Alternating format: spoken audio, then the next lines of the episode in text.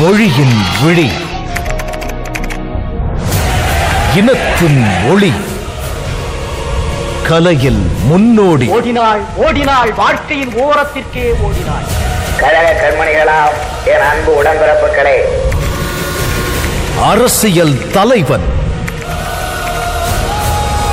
தம்பி உடையான் கடைக்கு அஞ்சானங்களை கருணாநிதி என்னும் நான் இலக்கிய புலவன். என் உயிரினும் மேலான அன்பு உடன்பிறப்பு என்றும் முதல்வன். கருணாநிதியினுடைய வழித்தோன்றல்கள் இருக்கத்தான் செய்கிறார்கள். ஒரு கருணாநிதி போனாலோ பல கருணாநிதி நிச்சயமாக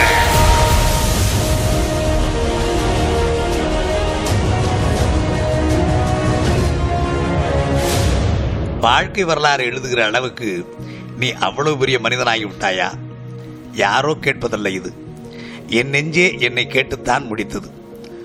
ஆனால் அதற்குரிய பதிலையும் அது கைவசம் வைத்துக் கொண்டிருந்தது. பெரிய மனிதர்களுக்குத்தான் வாழ்க்கையும் வரலாறும் சொந்தமா? சின்னவர்களுக்கு கிடையாதா? ஒவ்வொரு மனிதனுக்கும் வாழ்க்கை வரலாறு உண்டு. அதனை அவன் எழுதி வைக்க நினைப்பதில்லை. எழுத நேரம் இருப்பதில்லை. அல்லது கோத்து தொகுத்து எழுத திறமை பெற்றிருப்பதில்லை. ஆயிரத்தி தொள்ளாயிரத்தி இருபத்தி நான்கை போல கேள்விக்குறியாக இருபதாம் நூற்றாண்டின் எந்த ஆண்டும் இருக்கவில்லை.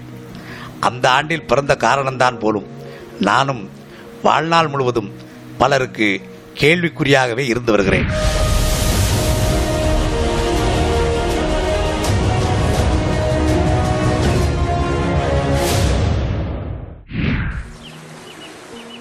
தஞ்சை மாவட்டத்தில் அழகான சிற்றூர்களில் ஒன்று திருக்கோளிலி. திருக்குவளை என்றும் அதனை அழைப்பார்கள்.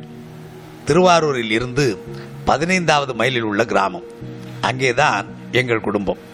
எழில் நிறைந்த திருக்குளம் குளத்தைச் சுற்றி சோலை எதிரே சிவன் கோயில் மேற்கு எல்லையில் முனியன் கோவில் தெற்கு எல்லையில் ஐயனார் கோவில்.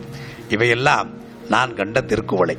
இப்போது அந்த அழகில் முக்கால் பகுதி குறைந்துவிட்டது. என் தந்தையார் காலத்தில் மிகச் சிங்காரமாக இருந்த ஊர் அது.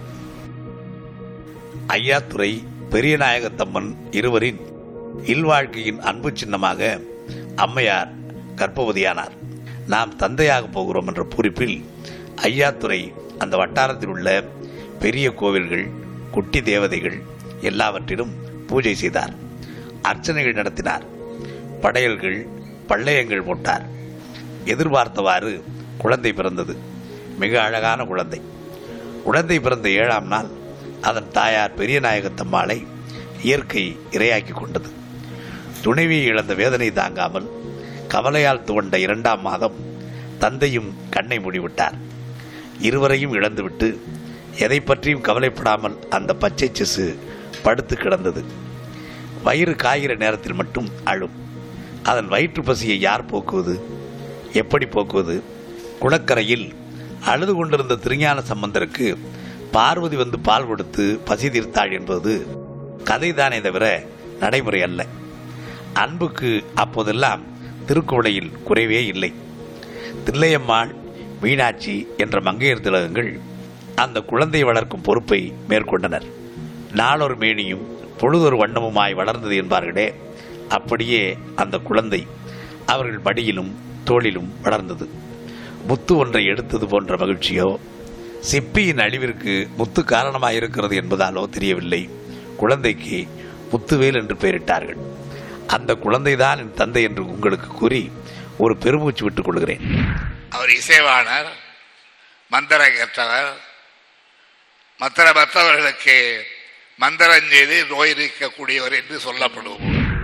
என் தந்தை நல்ல விவசாயி சிறந்த வித்வான். கவி எழுதும் ஆற்றல் பெற்ற புலவர். வடமொழி கிரந்தங்களில் தனி தேர்ச்சி பெற்றிருந்தார். பாரத ராமாயண கதைகளை பண்டிதரை விட அழகாக சொல்லுவார். கிராமத்து நிகழ்ச்சிகளை வைத்து உண்மை கதைகள் பல இயற்றியிருக்கிறார். கிராமிய மெட்டுக்களில் அவர் இயற்றிய கேலிப்பாடல்களை இன்றைக்கும் திருக்குவளையில் பலர் பாட கேட்கலாம். அவர் இயற்றிய பாடல்கள் உண்மையின் படப்பிடிப்பாகவும் யாருக்கும் அஞ்சாமல் கருத்துக்களை வெளியிடுபவைகளாகவும் இருந்தன. குத்தகைக்கார ஐயர் என்ற ஒரு பெரும் பண்ணைக்காரர் திருக்குவளையில் இருந்தாராம். அவரிடத்திலே அஞ்சி நடுங்கி கிடந்த காலம் ஒரு பாட்டு எழுந்தது ஏழைகளின் குரலாக. இந்த கொடுமை செய்தால் ஏழைகள் என்ன செய்வோம்? இனி பொறுக்க மாட்டோம் ஈட்டியாய் வேலாய் மாறிடுவோம் என வரிகளை தொடக்கமாக வைத்து அந்த சீமானை கண்டிக்கும் பாடல் எழுதி உரத்த குரலில் எடுத்து பாடினார். அந்த ஊரே பாடிற்றான் குத்தகைக்காரர் கூட்டம் கொஞ்சம் கொஞ்சமாக அடங்கிற்றாம். பெரிய குடும்பத்து பெண் ஒருத்தி நெறி தவறிவிட்டாள் பல நாயகர்களை கூடி கிடந்தாள். வேதனை தாங்காமல் அவள் கணவன் மடாலயத்தில் தம்பிரானாக சேர்ந்து விட்டார். பெரிய இடத்து பெண்ணின் காமச்சேட்டைகள் அதிகமாயின. ஊரிலே உள்ள பெரும்புள்ளிகள் பலர் அவள் வலையில் வீழ்ந்தனர். அதை கண்டிக்க வேண்டும் எதிர்க்க வேண்டும் என்ற நல்ல உள்ளம் பெற்றார் என் தந்தை. அவரது உறவினர்கள் பலர் அவரால் கண்டிக்கப்பட வேண்டியவர்களானார்கள். நெறி தவறியவர்களும் முத்துவேல் புறவரால் தாக்கப்பட்டனர். அப்பட்டமான உண்மையை அணுவும் மறைக்காமல் எழுதினார். ஒரு பாட்டு ஏலேலோ என்கிற வெட்டிலே. அதில் சில வரிகளை மட்டும் குறிப்பிட விரும்புகிறேன். அந்த மங்கை தன் மணவாளனை பார்த்து பாடுவது போல் எழுதப்பட்ட கவிதை இது. அண்டை வேட்டைக்காரர்கள் கண்டால்தான் என்ன அவச்சாரம் புரிந்தேன்னு சொன்னால்தான் என்ன மண்டலம் முழுவதும் தெரிந்தால்தான் என்ன? மரியாதை மானங்கள் போனால்தான் என்ன? தாயாரின் பேச்சு கேட்டு தாலியை கட்டி தட்டாரை சிநேகித்து அவரோடு விட்டீர். பெண்களே தெய்வம் என்று எண்ணியே கெட்டீர். தகாத பண்புகள் பழக்கமும் பெற்றீர். மனைவி கணவனை மேலே சொன்ன விதத்தில் இடித்துரைக்கிறாள். அத்தோடு தான் பிறரோடு நடத்திய காமச்சேட்டைகளின் சிறப்பு பற்றி கணவனிடையே வர்ணிக்கிறாள். கணவனுக்கு நல்ல வீடு வசதி இருக்கிறது. ஆனால் அவளோ கள்ளக்காதலர்களில் ஒருவனோடு ஆலயத்தில் பிரவேசிக்கிறாள். அந்த நிகழ்ச்சியை கவியாக்குகிறார் என் தந்தை. தங்களுக்கு தனி கிராமம் குத்தகை இருந்தும் தன் வீட்டு தரகு மூட்டை தலைமையில் இருந்தும் தனியாக போகசாலை மனை கட்டிடங்கள் இருந்தும் தியாகேசன் யாகசாலைக்குள்ளே சென்று அங்கிருந்து ஆபாசத்தை கண்ணாலே கண்டு அவசரமாய் முந்தானையால் கூட்டியே நின்று அமிர்தகலச பானத்தை அத்தனையும் உண்டு. அவசரமாய் மதிலேறி குதித்துமே சென்றேன். அத்தோடு முடிந்ததா விளையாட்டு? அங்கிருந்து கன்னிமூளை அறைக்குள்ளே சென்றேன். அழகான வேலப்ப சாமியையும் கண்டேன். அவரோடு ஊடியும் கலந்துமே வந்தேன். அங்கிருந்த வினோதத்தை யாரிடம் சொல்வேன்? அம்மம்மா நீதானே கேடு இன்னும் அந்த பாடல் நீளமாக இருக்கிறது. வெகு நீளமானது. கதாநாயகியின் பெயரும் அவன் வாழ் விழுந்த காமுகர்களின் பண்புகளும் சித்தரிக்கப்படுகிற அந்த வரிகளை எல்லாம் இப்போது நான் குறிப்பிட விரும்பவில்லை.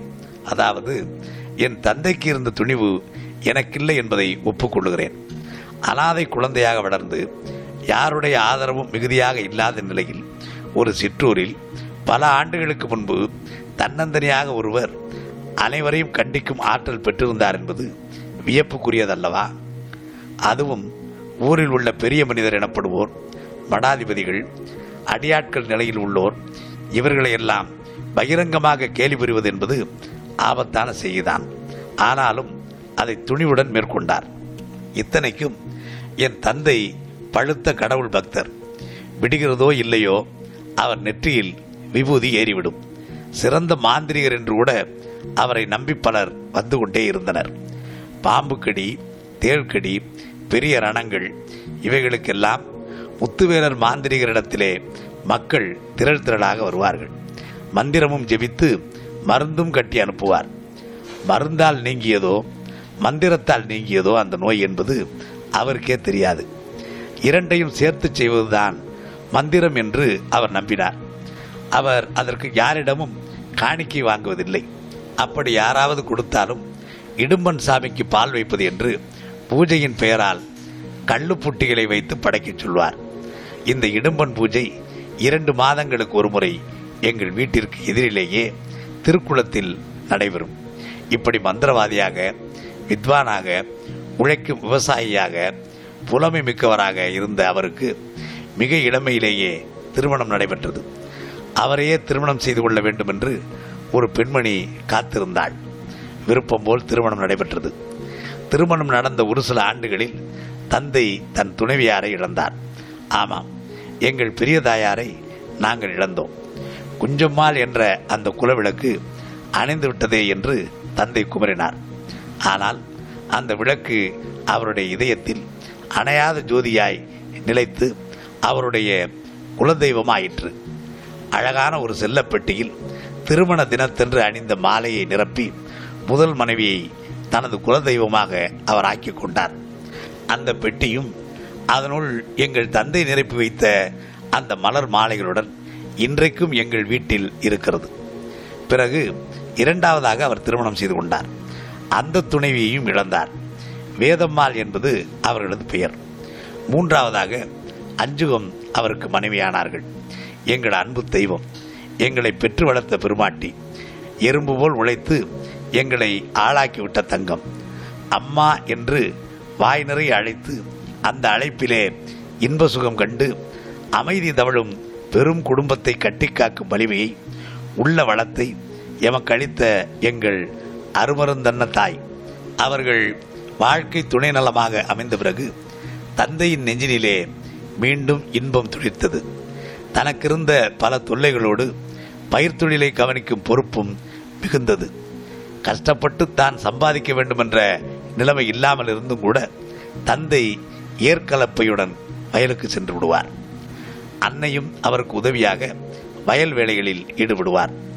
நாற்று நடுதல் களை எடுத்தல் முதலிய காரியங்களை மற்ற தொழிலாளர்களோடு சேர்ந்து அம்மாவும் மேற்கொள்வார். கழனிக்கு வேண்டிய எல்லா பொருட்களும் எங்கள் வீட்டில் ஒன்று விடாமல் கச்சிதமாக இருக்கும்.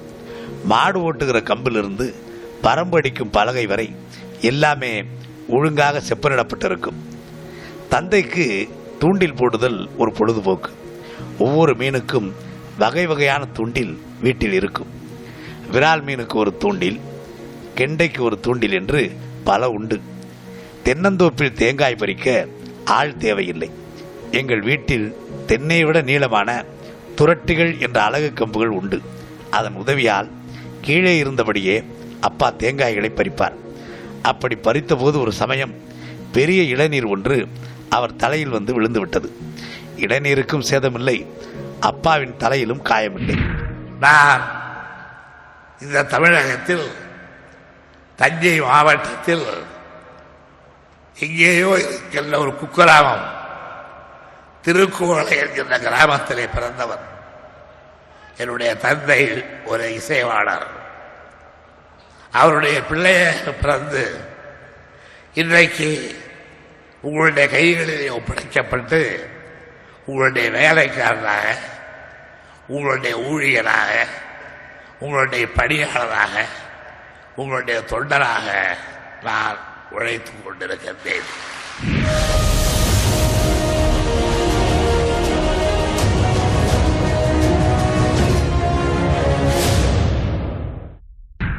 நெடுநாட்கள். முத்துவேலரும் அஞ்சுகமும் குழந்தையில்லா கவலையால் வாடினார்கள். அமிழ்தனும் அற்ற இனிதே தம்மக்கள் சிறுகை அளாவிய கூழ். இந்த குரல் தந்தையின் நெஞ்சிலே எதிரொலித்துக் கொண்டே இருந்தது. பின்னர் பெரியநாயகம் சண்முக சுந்தரம் என்ற இரண்டு பெண் குழந்தைகளை பெற்றெடுத்தார்கள். ஆயினும் அவர்களுக்கு மன நிறைவில்லை. ஆண் குழந்தை இல்லையே என்ற ஆழ்ந்த கவலையால் திருத்தலங்கள் சென்றனர். தீர்த்தங்கள் ஆடினர். கடும் விரதங்களை மேற்கொண்டனர். பின்னர் சாலிவாகன சகாப்தம் ஆயிரத்து எண்ணூற்று நாற்பத்தி ஆறு கலியுகாப்தம் ஐயாயிரத்து இருபத்தி ஐந்து கொல்லம் ஆயிரத்து தொன்னூற்று ஒன்பது இதற்கு சரியான ரக்தாட்சி ஆண்டு வைகாசி மாதம் இருபத்தி ஒன்றாம் நாள் செவ்வாய்க்கிழமை அதாவது ஆயிரத்து தொள்ளாயிரத்து இருபத்தி நான்காம் ஆண்டு ஜூன் மாதம் மூன்றாம் நாள் முத்துவேலருக்கும் அஞ்சுகத்தம்மையாருக்கும் சுபயோக சுபதினத்தில் ஒரு குழந்தை அவதரித்தது. அந்த குழந்தை தான் நான். நான் பிறந்து சிசுவாக இருக்கும்போதே என் தாயார் தாலியை இழந்தார்கள். தந்தை சாகவில்லை. ஆனாலும் என் தாய் தாலியை இழந்தார்கள். ஒரு நாள் விடியற்காலை சிசு பருவத்தில் தூங்கிக் கொண்டிருக்கிறேன். தந்தையும் தாயும் சகோதரிகளும் கூட ஆழ்ந்த தூக்கத்தில். அந்த நேரம் பார்த்து திருடர்கள் வீட்டிற்குள்ளே நுழைந்து விட்டார்கள். வீட்டில் இருந்த பண்டம் பாத்திரங்கள் ஒன்று விடாமல் சுருட்டி கொண்டு போய்விட்டார்கள். எனக்கு கட்டப்பட்டிருந்த ஏனை துணியை கூட அவர்கள் விடவில்லை. திருடர்களிலும் பிச்சைக்கார திருடர்கள் போலும். பாவம் ஆழ்ந்த நித்திரையில் இருந்த அன்னையின் கழுத்திலே மின்னிய பொற்றாலியையும் அவர்கள் கத்தரித்து கொண்டு போய்விட்டனர். விழித்து கொண்ட தாயார் தன் கழுத்திலே தாலியை காணாமல் அழுது புரண்டார்களாம். உடனே தந்தை நான் தான் இருக்கிறேனே ஏன் அழுகிறாய்? என்று ஆறுதல் சொல்லி வேறொரு தாலியை அம்மாவின் கழுத்திலே கட்டினார்களாம். ஆக எங்கள் அப்பா மூன்று மனைவிக்கு நான்கு தாலிகள் கட்டினார். வழக்கமாக வைதிக பெற்றோர்கள் தங்கள் குழந்தைகளுக்கு செய்ய வேண்டிய சடங்குகள் அத்தனையும் என் பெற்றோர்கள் ஒன்று விடாமல் எனக்கு செய்தார்கள். காதணி விழா மிகச்சிறப்பாக நடத்தப்பட்டது. அதைப் போலவே வித்யாரம்பம் என்ற பெயரில் ஆடம்பரமாக பள்ளிக்கூடத்திற்கு அனுப்பப்பட்டேன்.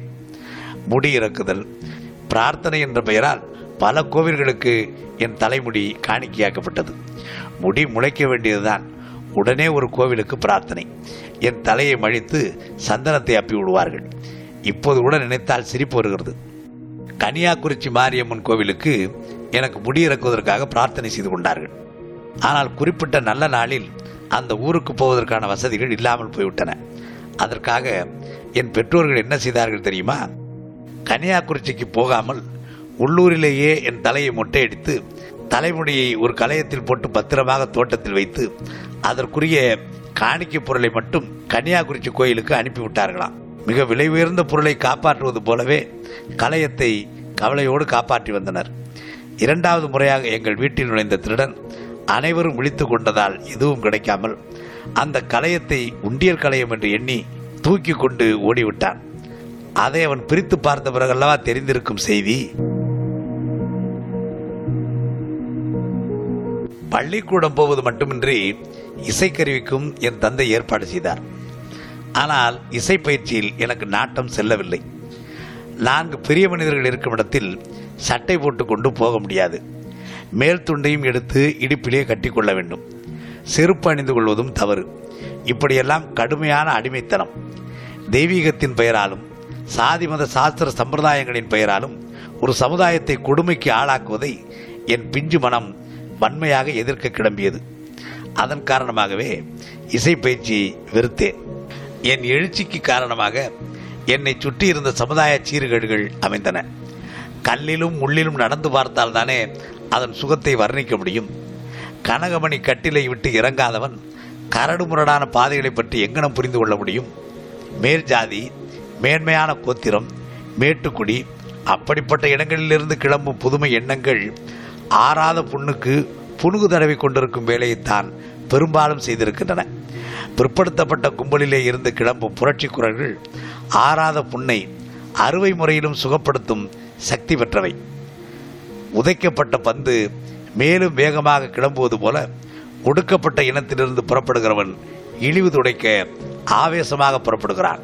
என் மனப்போக்கை உணர்ந்து கொண்ட தந்தை பள்ளி படிப்பில் என்னை தீவிரமாக ஈடுபடுத்தினார். தனியாகவும் எனக்கு ஆசிரியர் அமைத்து பாடம் போதிக்கப்பட்டது.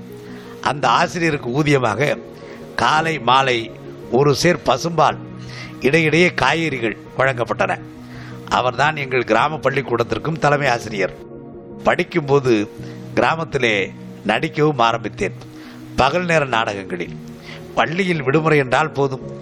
எங்கள் மாட்டுத் தொழுவத்தை நாடக மேடையாக்குவேன். பத்து வயது பருவம்.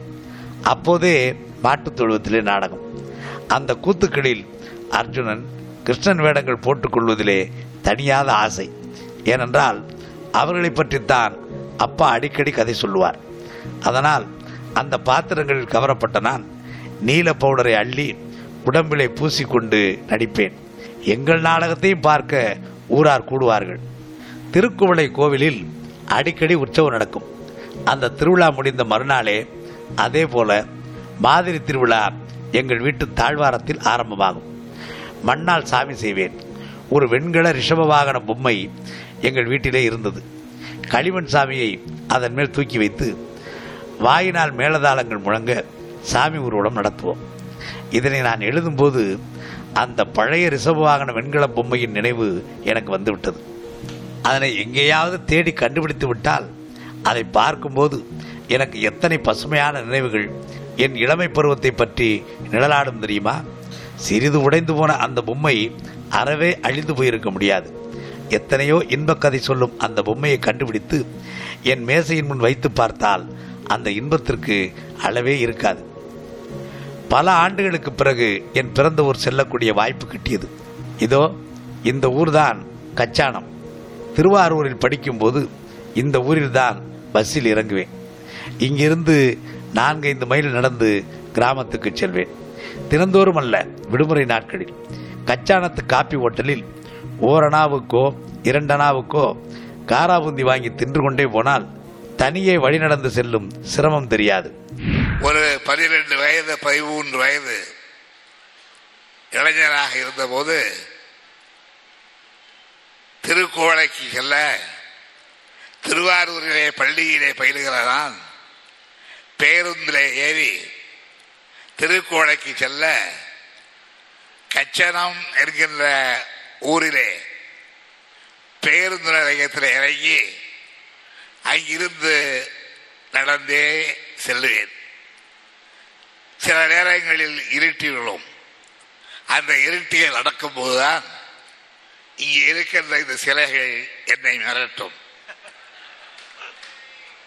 அப்பொழுது நான் பயப்படக்கூடாது என்பதற்காக என்னுடைய தந்தை அந்த பட்டாணி ஐயனார் கோயிலை தாண்டும் பொழுது சிவ சிவ சமசிவயா என்று உச்சரித்துக் கொண்டே வந்தால் அந்த தேவதை ஒன்றை ஒன்றும் செய்யாது என்று சொல்லுவார். தந்தை சொல் மிக்க மந்திரமில்லை என்பார்களே. அதனால் அந்த ஒரு மந்திரத்தை நான் உச்சரித்துக் கொண்டே ஒரு மூன்று நான்கு வருடங்கள் திருவாரூரில் இருந்து படித்துக்கொண்டு என்னுடைய கிராமத்துக்கு செல்லும் பொழுதெல்லாம் அந்த மந்திரங்களை அந்த வழியிலே வரும் பொழுது மாத்திரம் சொல்லிக்கொண்டு வீட்டுக்கு போயிடும் அரசியல் சென்றடைகிறேன் இதோ மரங்கள் அடர்ந்த இடம். ஒரு காலத்தில் இந்த இடத்தை கண்டு எப்படி பயப்படுவோம் தெரியுமா? பட்டாணி என்ற துஷ்ட தேவதையின் கோயில் அதற்குள்ளே இருக்கிறது. அந்த தேவதை இரவு நேரத்தில் தன் படைகளோடு தீவட்டி ஊர்வலமாக வயல்வெளிகளில் போகுமா? அந்த காட்சியை நேரில் பார்த்ததாகவே பலர் கூறுவார்கள். அவர்கள் பார்த்த தீவட்டி வெளிச்சங்கள் என்னவோ உண்மைதான். ஆனால் வயல் வெடிப்புகளில் தோன்றும் ஒரு விதமான கந்தக வாயுவிலிருந்து கிளம்பும் தீச்சுடர்களின் வரிசைதான் அந்த பட்டாணி தேவதையின் தீவட்டி ஊர்வலம் என்பதை அவர்கள் அப்போது எப்படி அறிவார்கள்? இப்போது கூட இந்த விளக்கத்தை ஏற்றுக்கொள்ள பலர் தயாரா இல்லையே நான் கூட அப்போதெல்லாம் நம்பித்தான் நடுங்கிக் கொண்டிருந்தேன். நமச்சிவாய மந்திர உதவியோடு தான் இந்த பகுதிகளை கடந்து செல்வேன். அப்படி போகும்போது ஒரு கோட்டான் கத்தினாலும் போதும். நிச்சயம் நெஞ்சு வெடித்துத்தான் விடும். பயம்தான் பகுத்தறிவுக்கு எதிரியாக இருக்கிறது. அந்த பயத்தை விட்டழித்தால் நாம் பகுத்தறிவாளர்களாக விளங்க முடியும். இதோ இருக்கிறதே எங்கள் திருக்கோடியில். இதுதான் அங்காளம்மை கோயில். கோழிக்கறி சாப்பிட வேண்டும் என்று என் அப்பாவுக்கு பிரியம் ஏற்பட்டு விட்டால் உடனே அங்காளம்மன் கோயில் பூஜைக்கு ஏற்பாடாகிவிடும். என் தலை அடிக்கடி மொட்டையடிக்கப்பட்ட கோயில்களில் இது தலை சிறந்த கோவிலாகும். எங்கள் குடும்பத்து குறைகள் எல்லாம் இங்கேதான் வந்து அடிக்கடி சொல்லிக் கொண்டிருப்போம். ஊராருக்கு கூட குறை சொல்வதற்கு இது ஒரு நல்ல இடம். பல பக்தர்கள் தங்களுக்கு பிடிக்காத குடும்பங்கள் அழிய வேண்டும் என்று நல்ல எண்ணத்தோடு இந்த கோவில் வாசலில் வந்து மண்ணை வாரி இறைப்பார்கள். அப்படி இறைக்கப்படும் மண் அவர்கள் கண்ணிலே கூட காற்றிலே பறந்து விழுவதுண்டு. இந்த கோயிலை அடுத்து இதோ தரைமட்டமாக இடிந்து கிடக்கிறதே இதுதான் என்னை ஆளாக்கிவிட்ட அறிவு கோயில். நான் படித்த பள்ளிக்கூடம். ஆகா அதை பார்க்கும்போது என்னென்ன வகையான உணர்ச்சிகள் வெள்ளம் போல் கரை புரள்கின்றன. கைவிரல் தேய தேய அரிநமௌத்து சிந்தம் என்ற எழுத்துக்களை மணலில் எழுதி எழுதி கல்வி பயின்ற இடமல்லவா இது? எதிர்காலம் எப்படியெல்லாம் இருக்குமோ என்ற ஏக்கமோ வாட்டமோ இல்லாமல் நிகழ்கால விளையாட்டுகளில் கவலையற்று ஈடுபட்டிருந்த பச்சிலம் பருவம் அந்த பருவம் மனிதனால் மற்றொரு முறை சந்திக்கக்கூடிய பருவமா? மலை போல குவிந்து கிடக்கும் பிரச்சனைகளுக்கு தீர்வு காண முடியாமல் குழம்பி திரும்பிய பக்கமெல்லாம் காத்திருக்கும் வேலைகளை முடிக்கும் வகையறிந்து புலம்பி தவித்து கொண்டு கிடக்கும் சங்கடம் சந்தோஷமான இளம் பிராயத்தின் பக்கம் அடியெடுத்து வைத்ததே கிடையாதே. சிரிப்பு முழக்கி வாழ்ந்த சிட்டுக்குருவிகளாம் எங்கள் வாழ்க்கையில். வானில் பறக்கும் வலிவுடையோராய் ஆக்கிய பெருமைக்கு உரியதல்லவா இந்த பள்ளிக்கூடம்? பள்ளிக்கு அடுத்து இதோ வரிசையாக தெரிவதெல்லாம் என் உறவினர் வீடுகள். அடடா என் மணக்கண் முன் எத்தனை கடந்த கால சரித்திரங்கள். அந்த குளத்தங்கரை ஓரமாகத்தானே கைகளை முறுக்கிக் கொண்டே வைத்தியலிங்க மாமா நிற்பார். ஆகாயத்தை நோக்கியபடி ஏதாவது நல்ல சகுனம் கொடுக்க கருடன் பறக்கிறதா என்பதுதானே அவரது ஆவல். அவர் பறந்து போய்விட்டாரே இப்போது. புல்தரையை சுத்தப்படுத்தி கொண்டு பரபரப்போடு மண்வெட்டியும் கையுமாக இந்த இடத்தில் தானே வைத்தி தாத்தா உழைத்துக் கொண்டிருப்பார். அதோ அந்த குளக்கரை மரத்தடியில் தானே என்னை பெற்ற என் அன்பு தந்தை தூண்டில் உதவியால் மீன் வேட்டையாடி கொண்டிருப்பார். உள்ள உருவமும் குறுகுறுப்பான நடையும் கொண்ட மெய்க்காவல் குப்புசாமி தாத்தாவின் மடியிலே தொங்குகிற சாவி குத்து மாத்திரம் காணாமல் போய்விட்டால் பெரிய கோவில் சாமிகள் எல்லாம் பட்டினிதான். அவரிடம்தான் கோயில் திறவுகோள்கள் எல்லாம். பூனை போல கூனி குறுகி சாகும் வரையில் திருக்குவளையில் இரண்டு ஔவையார்களாக விளங்கியவர்கள் தில்லையம்மா வைரியாத்தா. அவர்கள் எல்லாம் இப்போது இல்லை. தென்றல் சுகத்திலே சீட்டாட்ட பொழுதுபோக்கும் அக்ரகாரத்து திண்ணைகள். அதோ அக்கரையிலே ஒரு வீட்டில் தபால் ஆபீஸ். தபால் வந்தவுடன் போஸ்ட் மாஸ்டர் ஐயர் குளத்தின் அக்கறையில் இருந்தபடியே இக்கரையில் உள்ள வீடுகளுக்கு உரத்த குரலில் தபால் வந்திருக்கு நோக்கு பிள்ளையாண்டானை அனுப்பு அனுப்புறேன் என்று அழைப்பு விடுத்து நாங்கள் ஓடிப்போய் வாங்கி வரும் காட்சி இன்னும் என் நெஞ்சத்திரையை விட்டு அகலவில்லை. அதோ நான் தவழ்ந்து விளையாடிய வீடு. அது எத்தனை இன்பக் கதைகளையும் துன்பக் கதைகளையும் எனக்கு சொல்கிறது.